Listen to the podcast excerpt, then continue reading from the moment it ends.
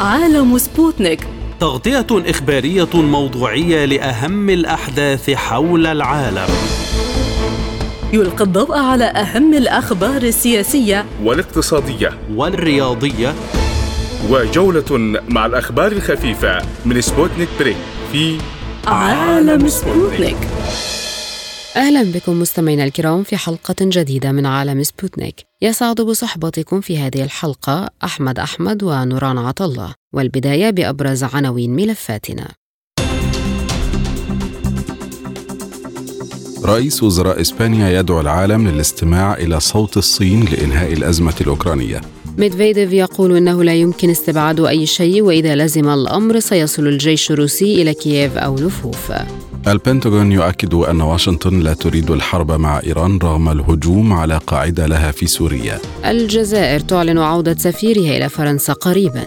واقتصاديا انهيار أسهم دويتشه بانك يثير المخاوف حول استقرار القطاع المصرفي في أوروبا.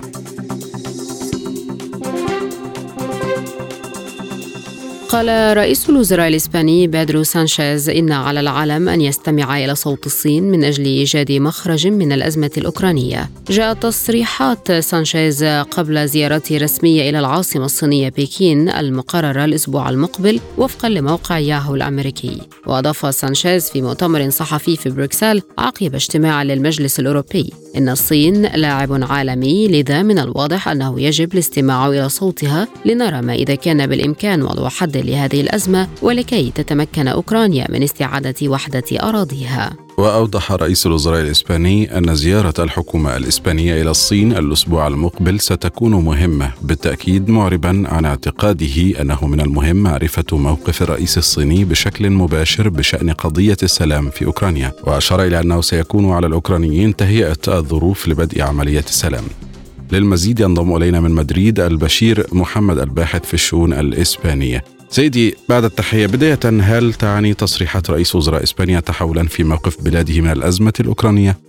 هذا سؤال مهم جدا لكن في اعتقادي الأمر لا يتعلق بتحول في موقف إسبانيا لأنه إسبانيا هي جزء من منظومة الاتحاد الأوروبي ومعروف موقف الاتحاد الأوروبي الذي يمد أوكرانيا بملايين الذخائر والأسلحة بيد وباليد الأخرى يتحدث عن السلام والمفاوضات وغير ذلك. هذا من جهة.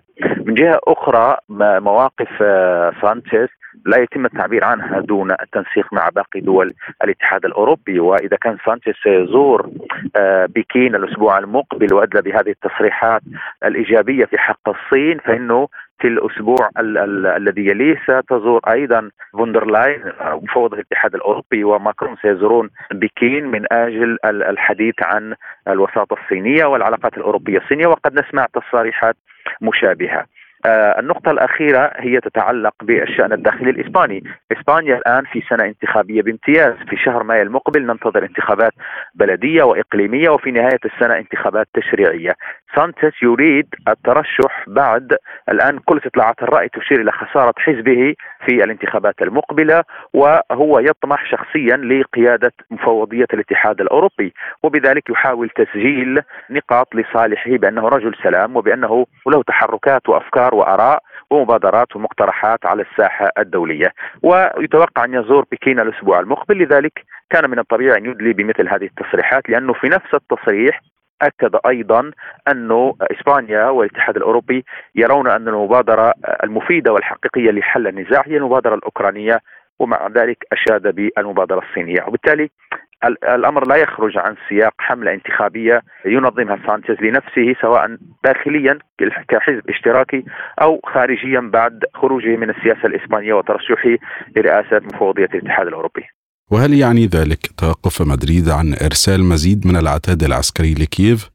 لم يتحدث اطلاقا عن رغبة مدريد في إيقاف إرسال الأسلحة إلى أوكرانيا وبالعكس من ذلك في إطار الاتحاد الأوروبي إسبانيا أرسلت دبابات ليوبارد وتدرب آلاف الجنود الأوكرانيين على أراضيها وقدمت لأوكرانيا مساعدات مختلفة عسكرية ومالية وغيرها. وبالتالي لا أتصور أن سانشيز سيعلن عن إيقاف إرسال عن وقف إرسال الأسلحة والذخائر إلى أوكرانيا. هو لا يملك أيضا طرف هذا الخيار لأنه كما تعلمون مثل هذه المواقف يتم تنسيقها مع كل بلدان الاتحاد الأوروبي. ولا يمكن لأي دولة من دول الاتحاد الأوروبي آه، أن تخرج عن هذا الإجماع الأوروبي لتزويد أوكرانيا بالسلاح. ودعمها حتى آخر لحظة في الحرب ولا توجد على على الأقل على ميدانيا أي مؤشرات توحي بأن إسبانيا قد توقف مد أوكرانيا بالسلاح. إذا ما هي فرص التوصل لتسوية للأزمة الأوكرانية قريبا استنادا للمبادرة الصينية في ضوء تصريحات سانشيز وتحولات أخرى في مواقف أوروبية؟ آه، أنا في تصوري أنه الاتحاد الأوروبي آه، والغرب بشكل عام يحاول اللحاق بالركب لأنه آه، الصين أظهرت قدرتها على حل نزاعات كانت مستعصية على سبيل المثال وساطتها في الملف السعودي الإيراني وسعيها لحل الأزمة الأوكرانية لأن الصين لها مقبولية لدى مختلف أطراف النزاعات في العالم وبالتالي يحاول الاتحاد الأوروبي اللحاق الصين الآن هي القوة الاقتصادية الثانية في العالم وربما الأولى وكل التوقعات هنا في الغرب تشير إلى انه الصين قادمة وقادمة بقوة وهناك مؤشرات على آه، بروز نظام عالمي جديد قد تكون الصين إن لم تكن هي المتزعمة فهي أحد الأطراف المهمة فيه.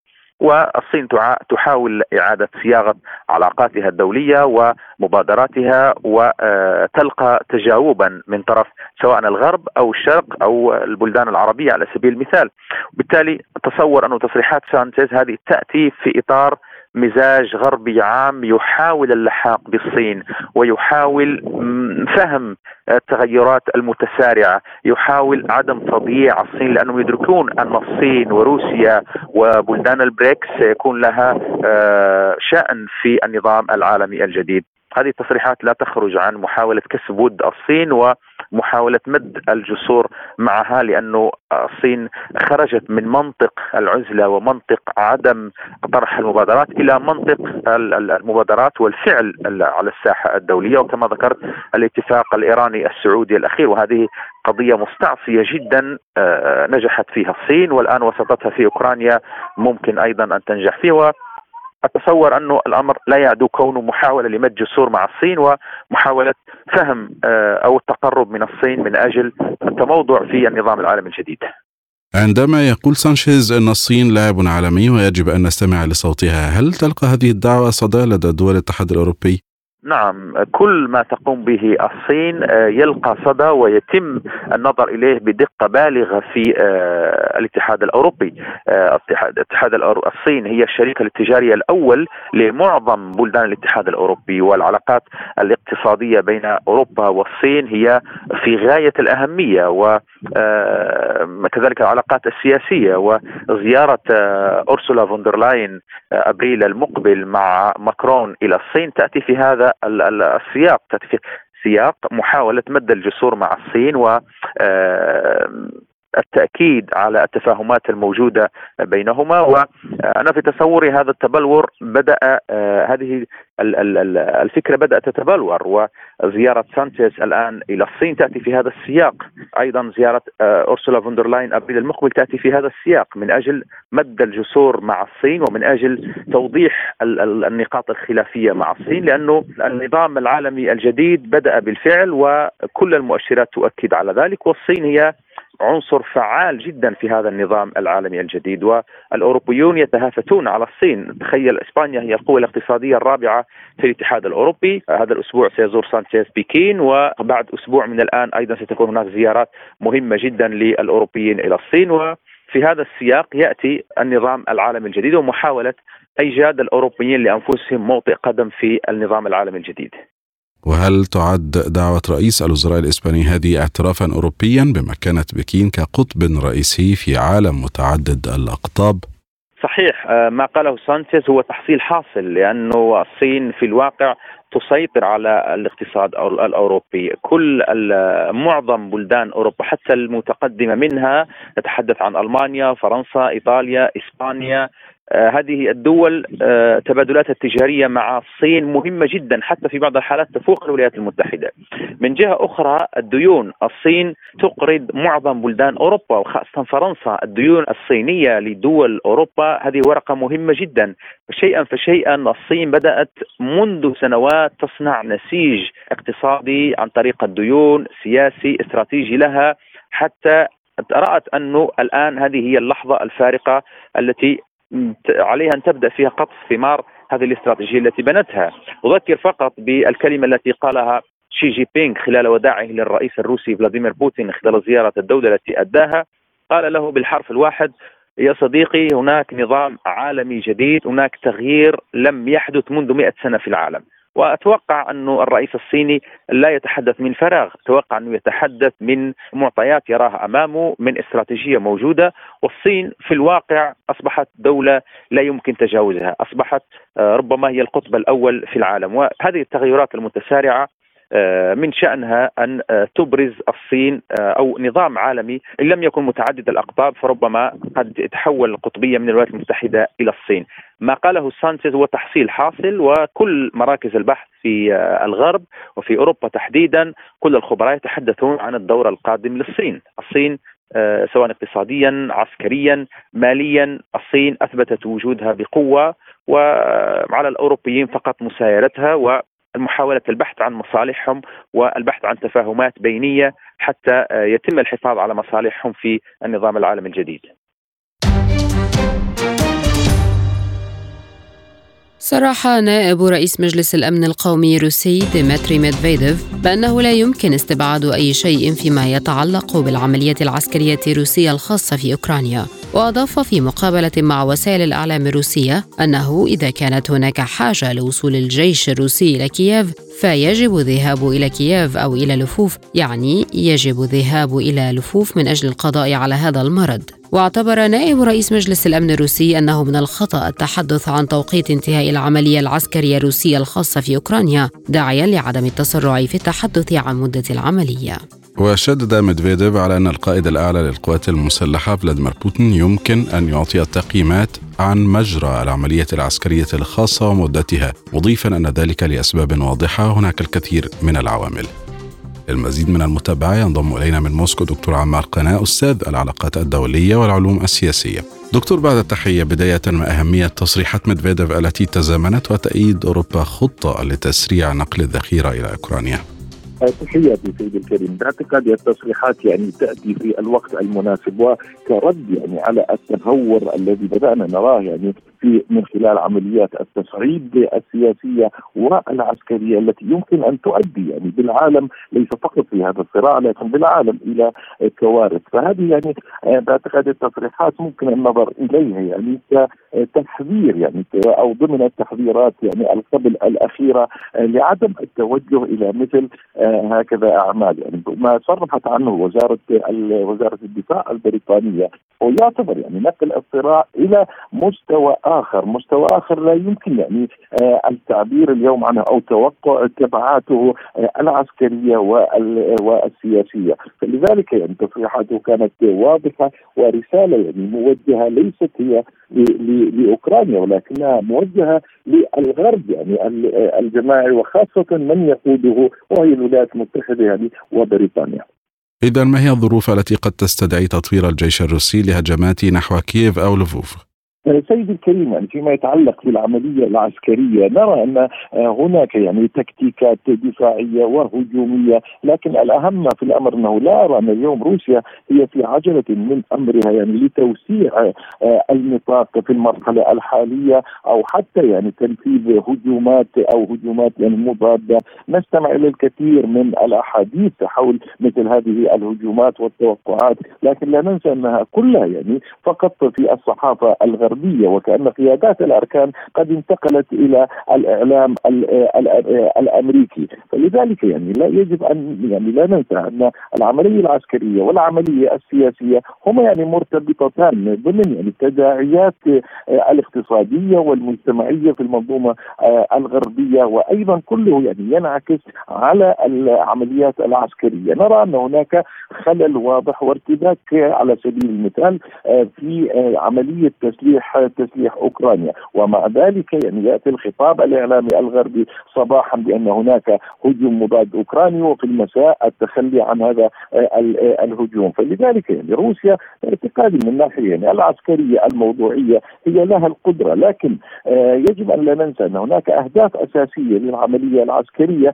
ولغاية اليوم يعني روسيا هي ملتزمة بها. لكن يعني ما يجري آه، يعني آه، إضافات أخرى هي كردة يعني ردة فعل آه، على التصعيدات التي نراها. هناك الكثير من المتغيرات التي تطرأ تقريبا يعني كل يوم في هذا الصراع الجيو الجيوسياسي وما نراه ضمن تعبيراته العسكرية. لكن يعني وكما قلناها في السابق لأن المشهد يعني أمامنا هو ليس مشهدا عسكريا بل مشهدا جيوسياسيا بامتياز.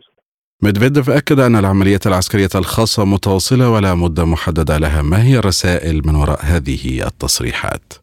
آه، طبعا يعني هذه مسألة باعتقادي يعني هو مفروغ منها بأن اليوم يعني هذه العملية العسكرية هي مناطة بالمتغيرات يعني وإنعكاس ما يجري أيضا في الغرب والممارسات التي التي نراها، لا يمكن الحديث عن سقوف زمنية مع الالتزام الكامل يعني روسيا اولا باستمرار العملية العسكرية وإيقافها عند فتح باب المفاوضات، لكن نرى يعني حتى عملية وقف إطلاق النار يعني الولايات المتحدة ترفضها يعني رفضا رفضا نهائيا، فاذا القرار القرار يعني أو الخيار لدى روسيا اليوم هو فقط الاستمرار بالعملية العسكرية عسكريه لتحقيق يعني كامل الأهداف. والأهداف يعني الرئيسية من هذه العملية العسكرية وهي الحفاظ على منظومة منظومة الأمن القومية الروسية. وأيضا يعني لا ننسى الضمانات الأمنية التي طالبت بها روسيا قبل يعني دخول المعترك العسكري.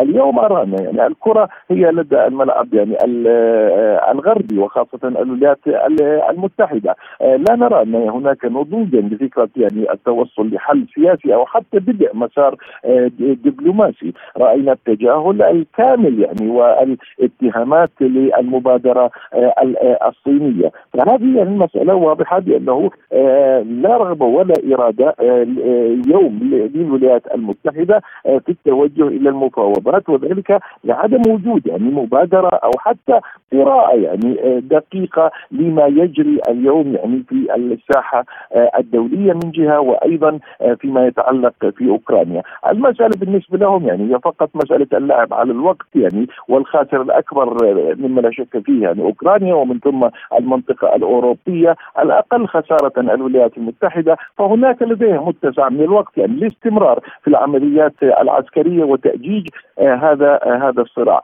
لكن هذه يعني المكاسب ممكن يعني اعتبارها فقط ضمن المنظور التكتيكي، لكن على المستوى يعني الاستراتيجي. آه، نرى أن هناك يعني آه، خسارات ستكون يعني فادحة. التخلي يعني رغما آه، عنهم عن أحادية القطبية والتوجه يعني كما نراه اليوم التوجه غير السلس إلى التعددية. لكن يعني المنظومة هي في حالة متغيرة ويمكن توقع يعني أي شيء. إذا كنا في في بداية الأزمة نعول يعني على العقلانية الأوروبية أو البراغماتية الأمريكية فنحن اليوم يعني نتراجع ونقول انه نحن أمام يعني أمر واقع وأخطاء استراتيجية آه، ترتك ارتكبت وترتكب لغاية الآن من قبل الولايات المتحدة لعدم قدرتها على إدارة هذه آه، هذا آه، هذا الصراع والتعنت اللامحدود في الحفاظ في محاولة الحفاظ على أحاديتها القطبية.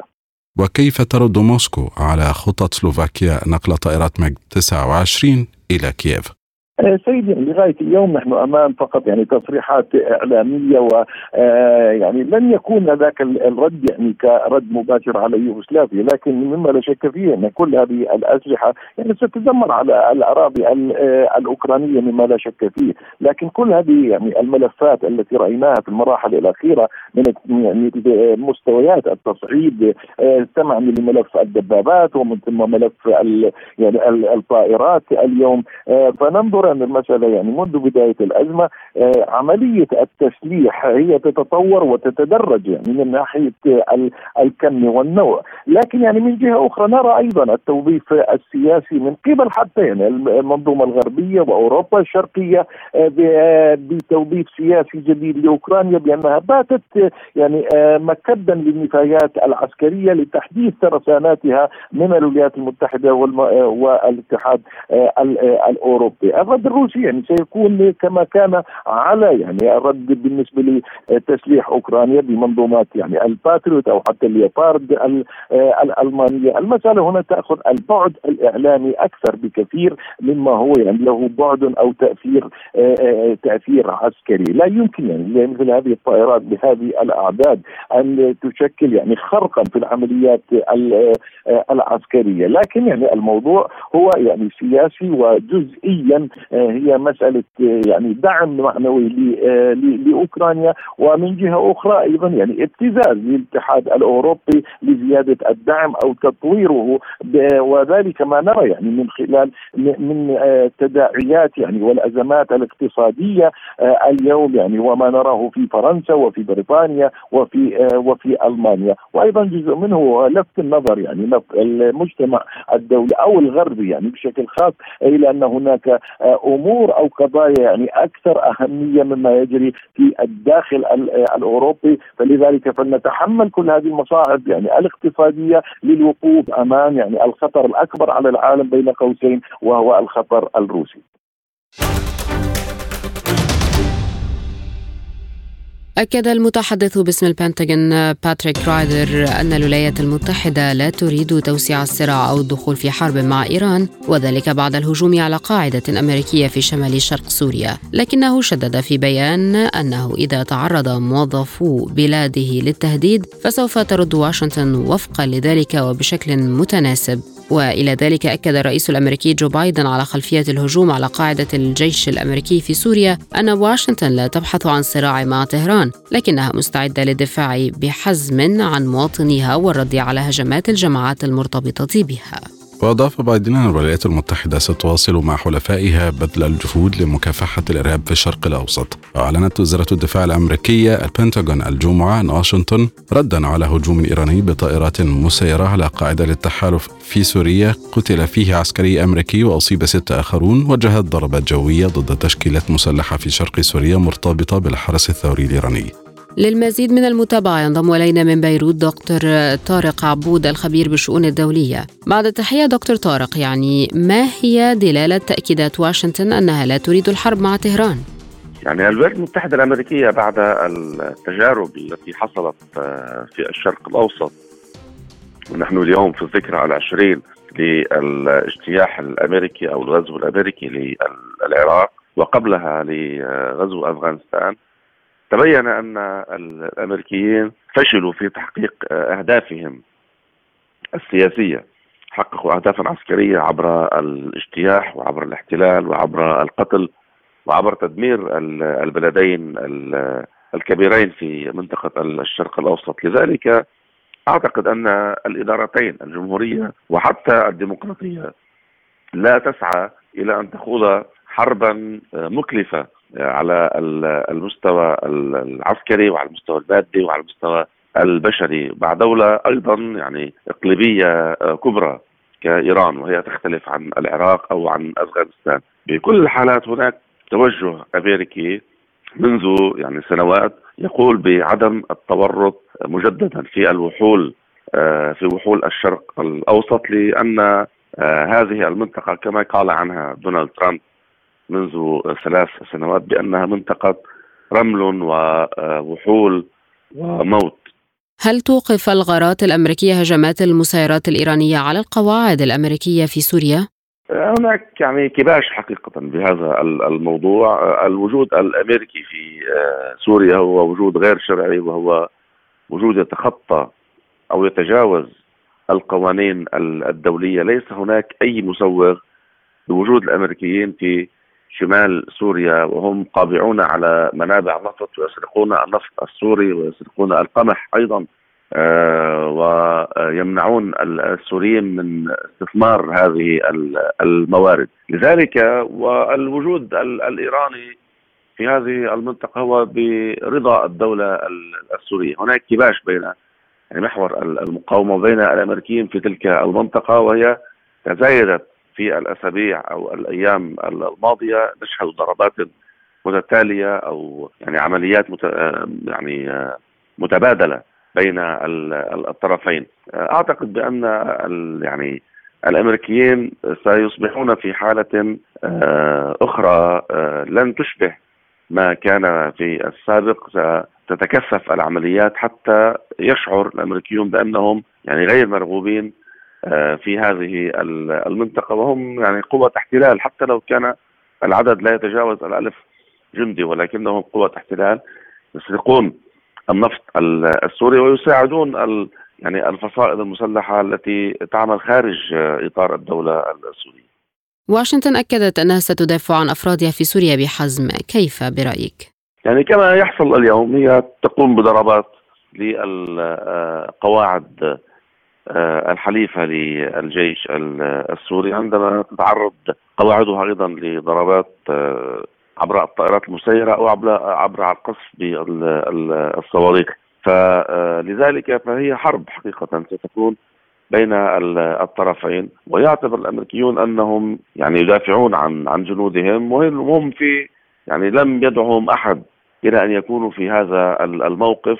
غير القانون وغير الشرعي وهو خارج القوانين والأنظمة الدولية.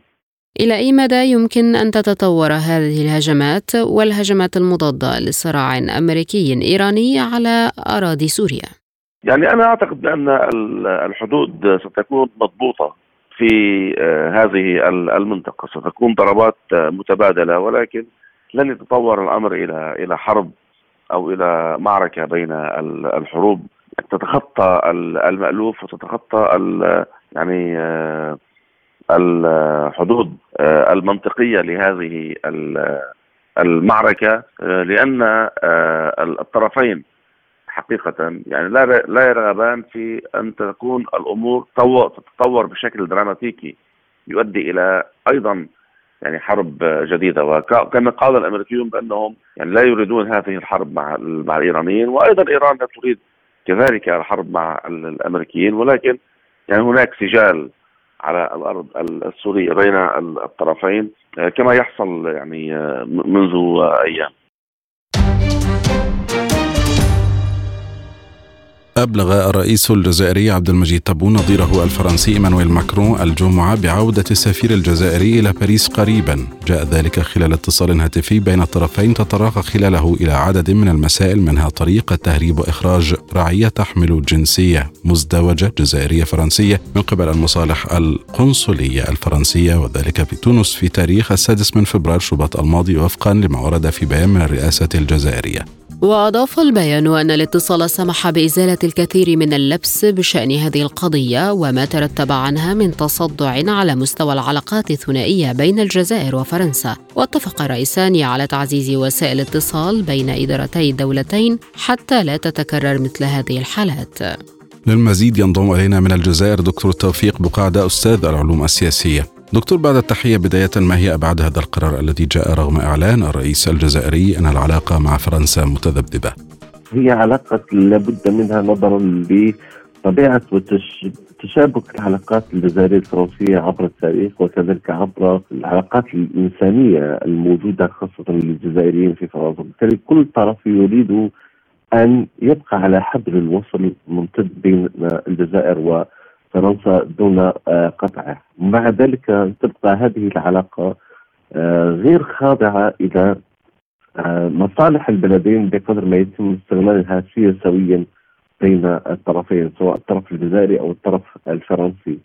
وهذه المرة كذلك بالرغم من أن الأزمة التي أدت إلى قطع إلى السفير الجزائري لم تكن بالأزمة الحقيقية لكنها تم استغلالها سياسيا من طرف النظام الجزائري وتماشى معها وتماهى معها كذلك الجانب الفرنسي حتى وصل إلى آه، مرحلة آه، التي يجب العودة إلى آه، مد وصال العلاقات البينية لأنه كل طرف يدرك بأنه بحاجة إلى الطرف الآخر.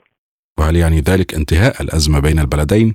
لا هي فتره وصول العلاقات الجزائرية الفرنسية عندما نشعر خاصة بعد تفاهمات قوة الماضي الجميع أدرك بأن كل طرف أصبح واعيا بأنه يجب أن ننقذ هذه العلاقة من العلاقه المرتبطة بتاريخ وبمرجعية فرنسا التي كانت تنظر إلى إفريقيا بان افريقيا أو فرنسا إفريقيا إلى العلاقة الضدية وحاول الطرفين في اتفاقية أوت أن يؤسس إلى علاقة ندية قائمة فقط على المصالح المتبادلة بين البلدين وبين الشعبين. لكن يبدو أن محاولة التأصيل بطبيعة العلاقة المذكورة لم نصلها إلى حد الآن وأن أزمة صغيرة جدا لا يمكنها لا يمكن لعقل أن أن نتصور مثل آه، الذي حدث يمكن أن يؤثر على علاقة بين البلدين لكنه استطاع أن يطور وبالتالي فهذه العلاقة بين الدولتين على كف عفريت. يتم استغلالها كلما آه، كانت هناك الحاجة لفرنسا أو للجزائر آه، من أجل ذلك لتوطيعها أو كذلك لنزع فتيل التوتر يعني نفهم من هذا أن العلاقة بينهما ليست طبيعية وسوف تظل متذبذبة كما تم الإعلان. نعم هذا هذا ما أردت أن أقوله بأنها لم تكن طبيعية في يوم من الأيام ولا يبدو أنهم يريدون أن يجعلوها طبيعية في يوم من الأيام آه، نظرا لحسابات طويلة بين الطرفين الجانب الفرنسي والجانب الجزائري. الجزائر أعلنت بدء مرحلة جديدة من العلاقات بين البلدين، ما ملامح هذه المرحلة برأيك؟ هذه كل مرة يتم الإعلان عنها. آه، تم الإعلان عنها بعد زيارة الرئيس الفرنسي هذا فقط في مرحلة آه، حكم الرئيس تبون تم إعلان عن علاقة جديدة في خلال زيارة الرئيس الفرنسي ماكرون في أوت الماضي وتم إعلان عن مرحلة جديدة بعد زيارة رئيس الوزراء وتم الإعلان عنها بعد زيارة رئيس آه، قيادة الأركان الجزائري إلى فرنسا. وكل كان يتصور بأننا تجاوزنا الإرث الماضوي للعلاقة الجزائرية الفرنسية لكن سرعان ما تم العودة إلى نقطة آه، الصفر. وبالتالي ف آه، لا زالت هناك آه، العديد من الموروثات التقليدية في العلاقات الجزائرية الفرنسية هي التي تحكم هذه العلاقة ودائما ما يتم الرجوع و أن تكون هي المرجعية في آه، في هذه العلاقة.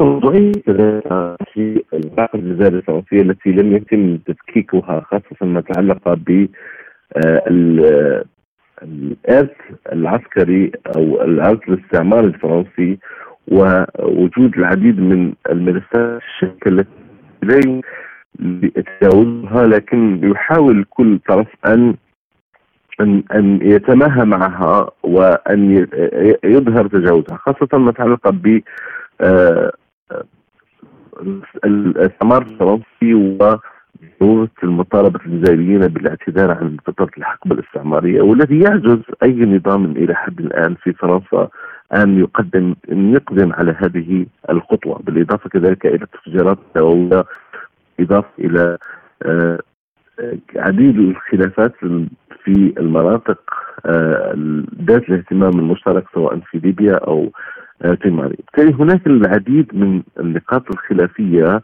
التي لم يتم الحسم حولها. لذلك يلجا كل كل طرف إلى توطير العلاقات كلما شعر بأن مصالحه مهددة في جهة أو في في آه، في بلد ما وأن الجانب الآخر ربما يكون هو السبب وراء هذا التهديد وبالتالي فدائما تكون العلاقات الجزائريه الفرنسية على محك تبادل المصالح في أطراف آه، آه، في أطراف البلدين سواء في آه، في أوروبا أو كذلك في إفريقيا ومنطقة الساحل والمغرب العربي. وبالحديث عن المصالح هل يمكن إذا تقييم العلاقات الجزائرية الفرنسية من منظور الخسارة والربح خاصة مؤخرا؟ آه لا يمكن انه كل كل كلا الطرفين كلا الطرفين آه خسرين في آه هذه المناطق لصالح أطراف أخرى، فرنسا آه خسرت إفريقيا ومنطقة الساحل لكن ليس لصالح الجزائر لأن الجزائر في عقيدتها العسكرية لا تريد أن تتدخل في شؤون الآخرين و لكنها تريد أن تكون لديها في الوقت ذاته أدوار، لا يمكن لأي دولة تسعى إلى أن تكون لها أدوارا دون أن تكون لديها القدرة على آه، التدخل. آه، هناك أطراف أخرى هي التي حققت مكاسب من وراء خروج فرنسا وعدم تدخل الجزائر في هذه المناطق. الآن مستمعينا إليكم جولة إخبارية حول العالم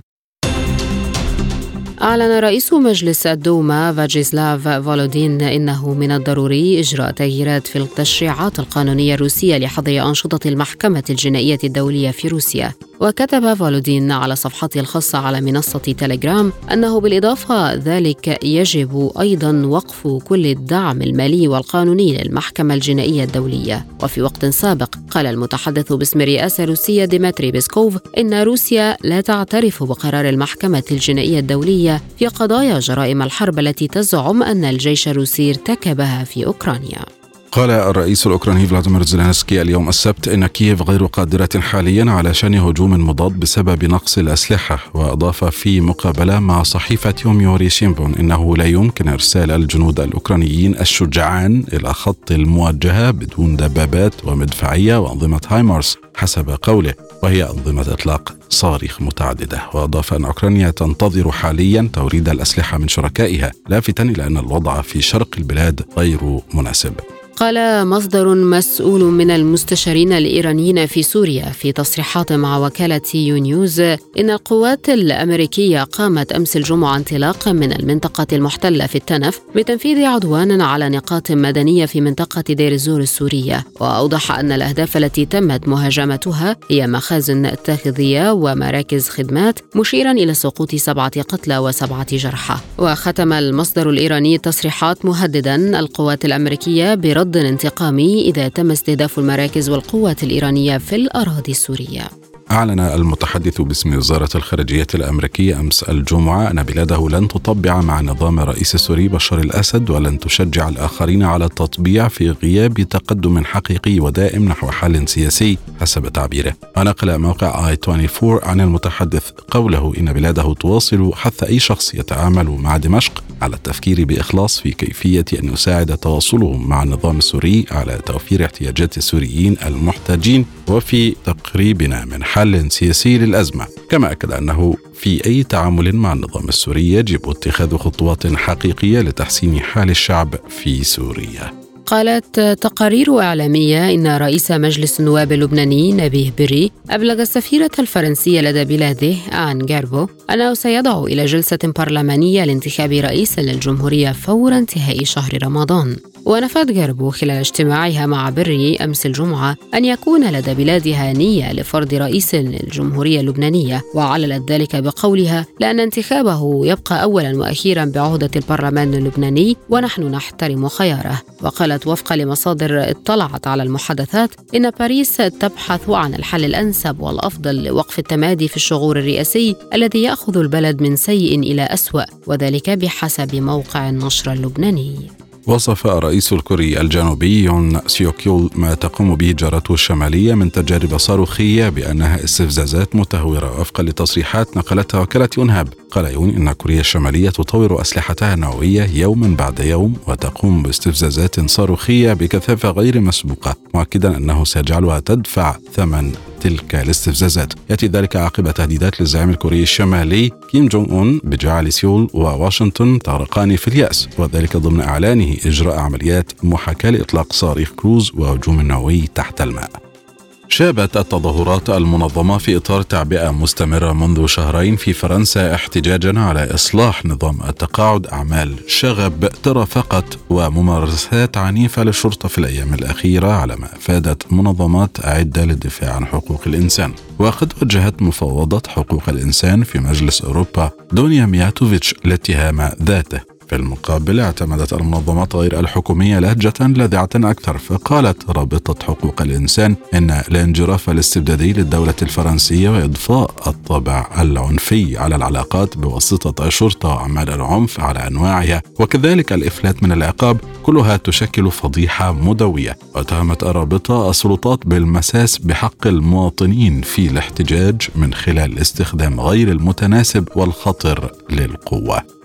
شدد رئيس الوزراء البريطاني ريشي سوناك على أهمية التمسك بالقيم الديمقراطية وذلك عندما استقبل نظيره الإسرائيلي بنيامين نتنياهو لإجراء محادثات يوم الجمعة. ويواجه نتنياهو احتجاجات حاشدة على مدى أسابيع اعتراضا على محاولات ائتلافه الحاكم المؤلف من أحزاب دينية وقومية الدفع بتعديلات على النظام القضائي من شأنها أن تمنح الحكومة نفوذا حاسما في اختيار القضاة وتحد من سلطة المحكمة العليا في إلغاء القوانين واستقبله مئات المحتجين لدى وصوله إلى مقر رئيس الوزراء البريطاني في 10 داونغ ستريت الجمعة رافعين علم إسرائيل ومرددين هتافات تقول العار ونتنياهو اذهب إلى السجن لا يمكنك التحدث باسم إسرائيل.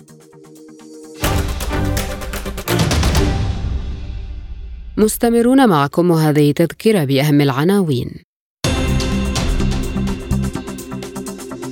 رئيس وزراء إسبانيا يدعو العالم للاستماع إلى صوت الصين لإنهاء الأزمة الأوكرانية.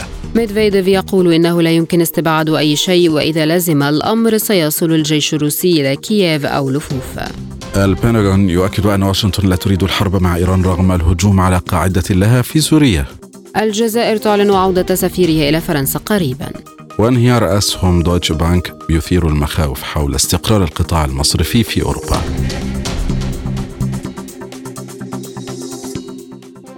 الآن مستمعين إليكم جولة من الأخبار الاقتصادية مع عبد الله حميد.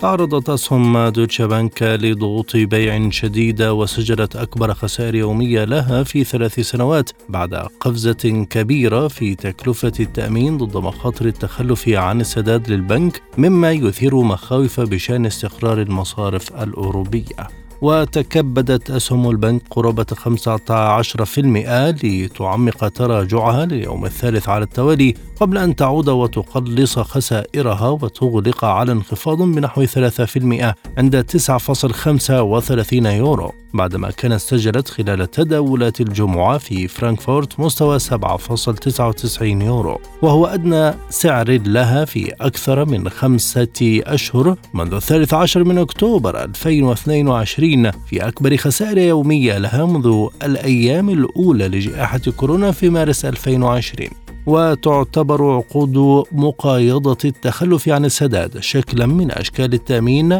لحامل السندات ويشير ارتفاع السعر إلى أن المستثمرين أكثر قلقا بشأن احتمال عجز مصدر السندات عن تسديد التزاماته المالية للدائنين. في هذا الموضوع ينضم إلينا من أثينا دكتور عبد اللطيف درويش أستاذ الاقتصاد وإدارة الأزمات أهلا بك دكتور ما هي الأسباب التي أدت إلى انهيار أسهم دويتشا بانك؟ طبعا لعملية التداخل بين الاستثمارات بين الاتحاد الأوروبي أو الدول الأوروبية والولايات المتحدة الأمريكية وكالعادة الولايات المتحدة الأمريكية بالأزمة العقار تم تصدير الأزمة إلى الاتحاد الأوروبي والآن أو الدول الأوروبية والآن تصدر الأزمة الجديدة إلى المنطقة الأوروبية من جديد. هل يعني ذلك أن البنوك الأوروبية بصدد مواجهة أزمة مشابهة لأزمة بنك سيليكون فالي؟ أنا أعتقد انه الأزمة الحالية سيتم السيطرة عليها جزئيا ولكنها ستظهر من جديد، هناك انخفاض في أسهم البنوك الأوروبية، هناك انهيارات أيضا أخرى ستكون في الولايات المتحدة الأمريكية لأنه أيضا هناك ترهل في النظام البنكي فبالتالي سيتم تصدير الأزمة إلى المنطقة الأوروبية، العديد من صناديق التأمين الأوروبية خسرت كما صندوق التأمين الأفراد في السويد خسر مليار بسبب استثماره في البنوك الأمريكية. وأعتقد أنها بداية النظر لمرحلة مختلفة من طريقة التعاطي مع الدولار والتعاطي مع الأسواق العالمية. فبالتالي الانهيارات قادمة أكثر مما يتوقع العديد. لذلك كان هناك اجتماع أيضا للاتحاد الأوروبي لاتخاذ بعض التدابير. يعني تصور أنه حتى بعض صناديق التأمين وبعض أموال سيادية لا زالت موجودة في الولايات المتحدة الأمريكية وأعتقد أن الأموال السيادية والصناديق السيادية ستكون هي المرحلة القادمة اللي تم السيطرة عليها والانقضاض عليها. كما حدث في العديد من أموال دول الخليج التي تم مصادرتها في الولايات المتحدة الأمريكية. سهم دوتشا بنك تعرض لضغوط شديدة بعد ارتفاع تكلفة التأمين ضد مخاطر التخلف عن السداد للبنك الألماني. ماذا يعني ذلك برأيك؟ التخلف يعني بمعنى أن هناك مؤسسات صغيرة ومتوسطة ومؤسسات كبيرة قامت بالعمليات الاستقراض من هذه البنوك سواء في الولايات المتحدة الأمريكية أو في البنوك الأوروبية. الآن عندنا في اليونان نقول أنه الخوف من ظهور جيل جديد لأن هناك جيل قديم في فترة مرحلة الأزمة 600 قرض يسموها اليونان القروض الحمراء أو القروض المت...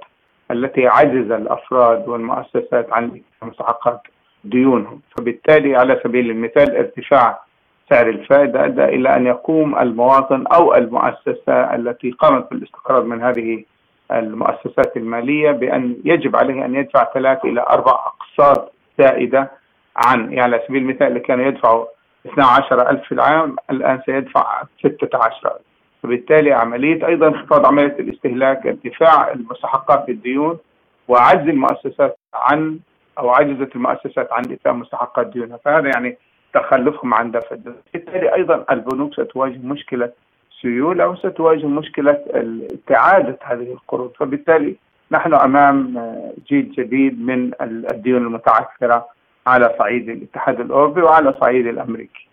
دكتور يعني سهم البنك الألماني تراجع بنسبة 13% آه، هل هي نسبة كبيرة؟ طبعا طبعا طبعا كبيرة طبعا كبيرة. يعني هذه النسبة هي عجز عجز في الدخل حتى عجز في دخل البنك نفسه. وبالتالي أيضا هذه ستؤدي إلى عجز البنك عن عملية عملية الإقراض وأيضا تزويد هذه المؤسسات. سيكون هناك صعوبة أو ارتفاع في أسعار عمليه العملية المالية أو الحصول على قروض. فبالتالي هذه لا تبشر بالخير لأنها أيضا ستكون كرة ثلج ستتدحرج وستأخذ أبعاد أكبر وأكثر وقد تؤثر بشكل كبير على النمو نسبة النمو التي أيضا بسبب الحرب وسبب ارتفاع الطاقة في المنطقة الأوروبية وصلت من عدم نسبة النمو النمو إلى تقريبا مرحلة صفرية. الوقت الذي كانت على سبيل المثال تتجاوز 5.5% أو 4.5% وبالتالي نحن أمام معضلة مالية جديدة وأعتقد أن أننا سنواجه مشكلة وهذه المشكلة ترجمت نفسها من خلال التظاهرات والاحتجاجات الفرنسية الاحتجاجات في اليونان أيضا يوم يوم الاثنين سيكون هناك إضراب في كل وسائل المواصلات في ألمانيا وهذا يعني يمكن أن أفهم كم سيؤثر على الاقتصاد الألماني. فأنا أمام أزمة لا أدري يعني إلى متى سيستمرون في يعني دفع آه، الأزمة مع روسيا لأنها أيضا هي سبب أساسي في عمليات لأنها عطلت عمليات التعاون الاقتصادي مع روسيا والتي تتجاوز كما في مقابلات سابقة أنها تتجاوز المليار مليار في اليوم فقط في موضوع الطاقة. ناهيك عن السياحة وعن الاقتصاد وعن الاستثمارات الأخرى. كيف يواجه القطاع المصرفي إذن في أوروبا جميع السيناريوهات المحتملة لهذه الأزمة بالشكل الأمثل؟ للأسف أنها الخيارات بسيطة. هي هم يلجؤون ولا جو؟ يعني الآن يمكن المرة التاسعة في الولايات المتحدة الأمريكية وأوروبا الذين يقومون برفع سعر الفائدة ورغم أنها لم تنجح ورغم أنها أدت إلى مشكلة في عمليات الإقراض والنمو إلا أنهم يستمرون بهذا الاتجاه وهذا الاتجاه خطأ اتجاه خطأ هو الاتجاه أن يقوموا بعملية تشجيع المبادرة الفردية عزل السوق الأمريكية الأوروبية عفوا عن الأسواق الأمريكية وأخذ منحى اقتصادي مستقل عن الاقتصاد الأمريكي. ولكن هم يستمرون بأخذ منحى نفس المنحى والإجراءات يتخذها الفدرالي الأمريكي من خلال رفع سعر الفائدة. وأعتقد هذا سيؤدي إلى مخاطر اقتصادية في لحظة ما سيكون هناك عجز أكبر المؤسسات عن إيفاء مستحقات ديونها انخفاض أيضا معدلات النمو انخفاض معدلات الاستهلاك وانخفاض القيمة الشرائية لليورو كما هي للدولار. فبالتالي نحن أمام معضلة وأعتقد أن المنحى الذي يسيرون عليه منحى خاطئ لأنه لم يأتي بنتائج طوال هذه المدة فلماذا سيأتي بنتائج الآن؟ قال رئيس الوزراء البلجيكي ألكسندر ديكرو إن مستويات الأمن في النظام المصرفي للاتحاد الأوروبي كافية حتى الآن.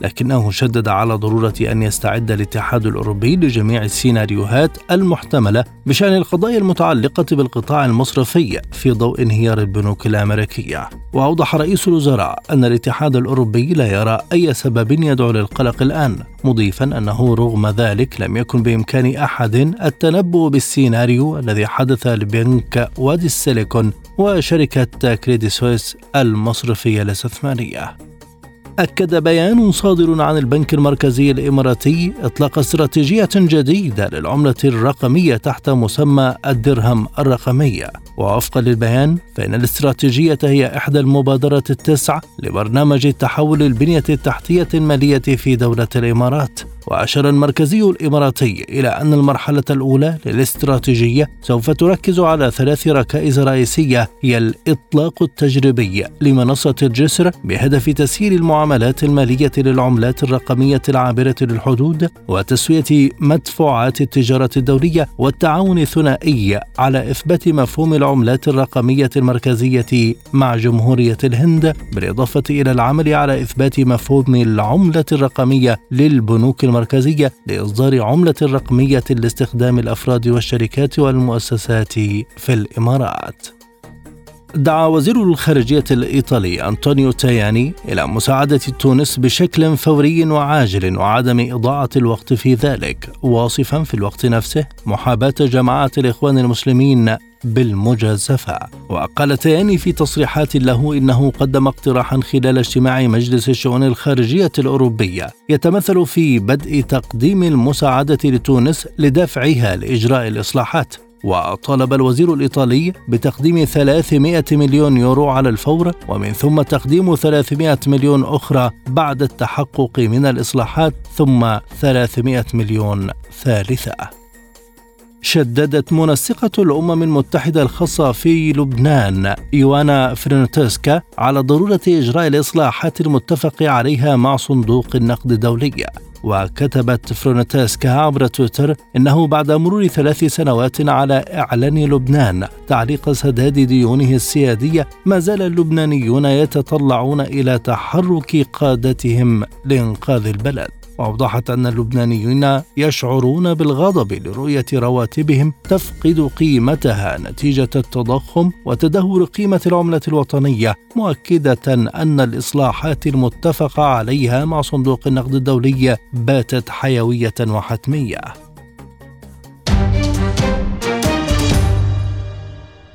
وأخبار الرياضة كذلك مع الزميل عبد الله حميد. فاز منتخب مصر على ضيفه منتخب ملاوي بهدفين نظيفين. في المباراة التي جمعتهما ضمن منافسات الجولة الثالثة من التصفيات المؤهلة لبطولة كأس أمم إفريقيا 2024 سجل أهداف المنتخب المصري محمد صلاح في الدقيقة الحادية والعشرين وعمر مرموش في الدقيقة التسعين من عمر اللقاء. وبذلك يتصدر منتخب مصر ترتيب المجموعة الرابعة برصيد ست نقاط بفارق ثلاث نقاط عن كل من منتخبي إثيوبيا وغينيا صاحبي المركزين الثاني والثالث على الترتيب. فيما توقف رصيد منتخب مالاوي عند ثلاث نقاط متراجعا إلى المركز الرابع. حقق منتخب فرنسا فوزا كبيرا على نظيره الهولندي بأربعة أهداف دون رد. في المباراة التي جمعتهما ضمن منافسات الجولة الأولى من التصفيات المؤهلة لبطولة يورو 2024 أحرز أهداف المباراة غريزمان في الدقائق الأولى ودايوت أوباميكانو في الدقيقة الثامنة وكيليان إمبابي في الدقائق الحادية والعشرين والثامنة وثمانين من عمر اللقاء. وبذلك رفع منتخب فرنسا رصيده بهذا الفوز إلى النقطة الثالثة متصدرا جدول ترتيب مجموعته بفارق الأهداف عن نظيره اليوناني فيما يتذيل منتخب هولندا المجموعة بدون أي نقاط. أعلن نادي بايرن ميونخ الألماني استغناءه عن خدمات المدرب جوليان ناجلزمان بعد أقل من عامين على توليه مهمة تدريب العملاق البافاري. أوضح النادي في بيان أنه تم اتخاذ هذا القرار من قبل الرئيس التنفيذي أوليفر كان وحسن صالح حميديتش عضو مجلس الإدارة بالتشاور مع رئيس النادي هيربرت هاينر. وأشار البيان في الوقت ذاته إلى تعيين الألماني توماس توخيل المدير الفني السابق لفريق تشيلسي الإنجليزي مدربا للفريق. وأوضح أن توخيل وقع على عقد حتى 30 من يونيو 2025 وسيشرف على تدريب الفريق لأول مرة يوم الاثنين المقبل. حجزت الملاكمة الجزائرية إيمان خليف مقعدا في نهائي بطولة العالم للملاكمة النسوية التي تحتضنها العاصمة الهندية نيودلهي وتغلبت الملاكمة خليف في نصف النهائي على منافستها التايلاندية شوانغ فينغ جيانجيام بالنقاط 5-0 في وزن أقل من 66 كيلوغرام. ومن المقرر أن تلتقي خليف في النهائي المقرر يوم الأحد المقبل مع الروسية شيشيقوفا ماتاليا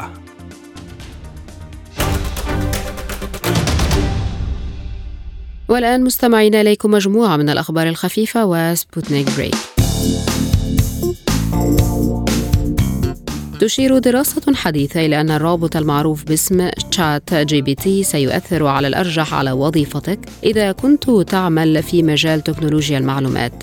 وذكر موقع Business Insider أن فريق من الباحثين لدى الشركة المخترعة للروبوت OpenAI وجد أن الذكاء الاصطناعي التوليدي الذي يعمل على نماذج لغوية كبيرة قد يؤثر على الأرجح على العاملين في مجال تكنولوجيا المعلومات من أصحاب الدخول العالية. مؤكدين أن معظم الوظائف الأمريكية معرضة لخطر التأثر بالذكاء الاصطناعي. وأوضح أن العاملين الذين يكسبون ما يصل إلى 80 ألف دولار سنويا أكثر المتضررين من الذكاء الاصطناعي بينما الوظائف الأخرى التي من المحتمل أن تتأثر بالذكاء الاصطناعي تشمل المحللين الماليين والمحاسبين والكتاب. ذكر موقع SciTechDaily العلمي أن علماء من جامعة فيرجينيا اكتشفوا عاملا غير معروف سابقا يسهم في النمو الضار للأوعية الدموية في العين وأضافت أن هذه الاكتشافات يمكن أن تمهد الطريق لعلاجات جديدة للضمور البقاعي والأسباب الشائعة الأخرى لفقدان البصر. وقال المدير المؤسس لمركز UVA لعلوم الرؤية المتقدمة وعضو قسم طب العيون في جامعة فيرجينيا أن الدراسة فتحت إمكانية التخفيف من نمو الأوعية الدموية الشاذة في أمراض العيون من خلال استهداف آلية الوراثة اللاجينية. وتابع أن النهج يوفر اتجاها جديدا لتطوير تدخلات أكثر فعالية من حيث التكلفة ويمكن الوصول إليها. وبالتالي تجنب مشكلات مثل مقاومة الأدوية والتي تشكل مصدر قلق متزايد مع العلاجات التقليدية المضادة لعامل نمو بطانة الأوعية الدموية المستخدمة في العلاجات السريرية. توصل بعض العلماء باستخدام خمس خصلات شعر فقط إلى تحديد السبب الأقرب لوفاة الموسيقار الألماني لودفيغ فان بيتهوفن في فيينا عن 56 عاما. وأكد الموقع الإلكتروني الطبي ScienceAlert أنه رغم مضي حوالي 200 عام على وفاة بيتهوفن فإن البحث عن السبب الحقيقي لوفاته ما يزال يمثل لغزا محيرا. غير أن بعض العلماء قد تتبعوا تسلسل الجينوم الخاص به من خلال خمس خصلات لشعره اكتشفوا من خلالها أنه توفي بسبب مرض الكبد. وأوضح تريستان بيغ عالم الأنثروبولوجيا البيولوجية في جامعة كامبريدج أن بيتهوفن كان مصابا بفيروس التهاب الكبد بي والذي نشأ على الأغلب نتيجة لطفرات في بعض الجينات. أوضحت دراسة جديدة أن المضادات الحيوية التي يتم إعطاؤها لمعظم المرضى الذين يدخلون المستشفيات جراء الإصابة بعدوى فيروسية حادة كإجراء وقائي ضد العدوى البكتيرية المشتركة قد لا تزيد من فرص البقاء على قيد الحياة. وحقق الباحثون في تأثير استخدام المضادات الحيوية على البقاء على قيد الحياة في أكثر من 2100 مريض في مستشفى بالنرويج بين عامي 2017 و2021 ووجدوا أن إعطاء المضادات الحيوية للأشخاص المصابين بعدوى الجهاز التنفسي الشائعة لن يقلل على الأرجح من خطر الوفاة في غضون 30 يوما. وفي ذروه الجائحة تم وصف المضادات الحيوية لنحو 70% من مرضى كوفيد 19 في بعض البلدان. الأمر الذي قد يسهم في حدوث العدوى البكتيرية المقاومة للمضادات الحيوية المعروفة باسم الجراثيم المقاومة. لا يبقى في هذه الحلقة سوى التذكير بأهم ملفات عالم سبوتنيك. رئيس وزراء إسبانيا يدعو العالم للاستماع إلى صوت الصين لإنهاء الأزمة الأوكرانية. ميدفيديف يقول إنه لا يمكن استبعاد أي شيء وإذا لزم الأمر سيصل الجيش الروسي إلى كييف أو لفوف البنتاغون يؤكد أن واشنطن لا تريد الحرب مع إيران رغم الهجوم على قاعدة لها في سوريا. الجزائر تعلن عودة سفيرها إلى فرنسا قريبا. اقتصاديا انهيار أسهم دويتش بانك يثير المخاوف حول استقرار القطاع المصرفي في أوروبا. رياضيا منتخب مصر يفوز على منتخب ملاوي 2-0 في التصفيات المؤهلة لأمم إفريقيا. انتهت هذه الحلقة. شكرا وإلى اللقاء المزيد. زوروا سبوتنيك dot AE.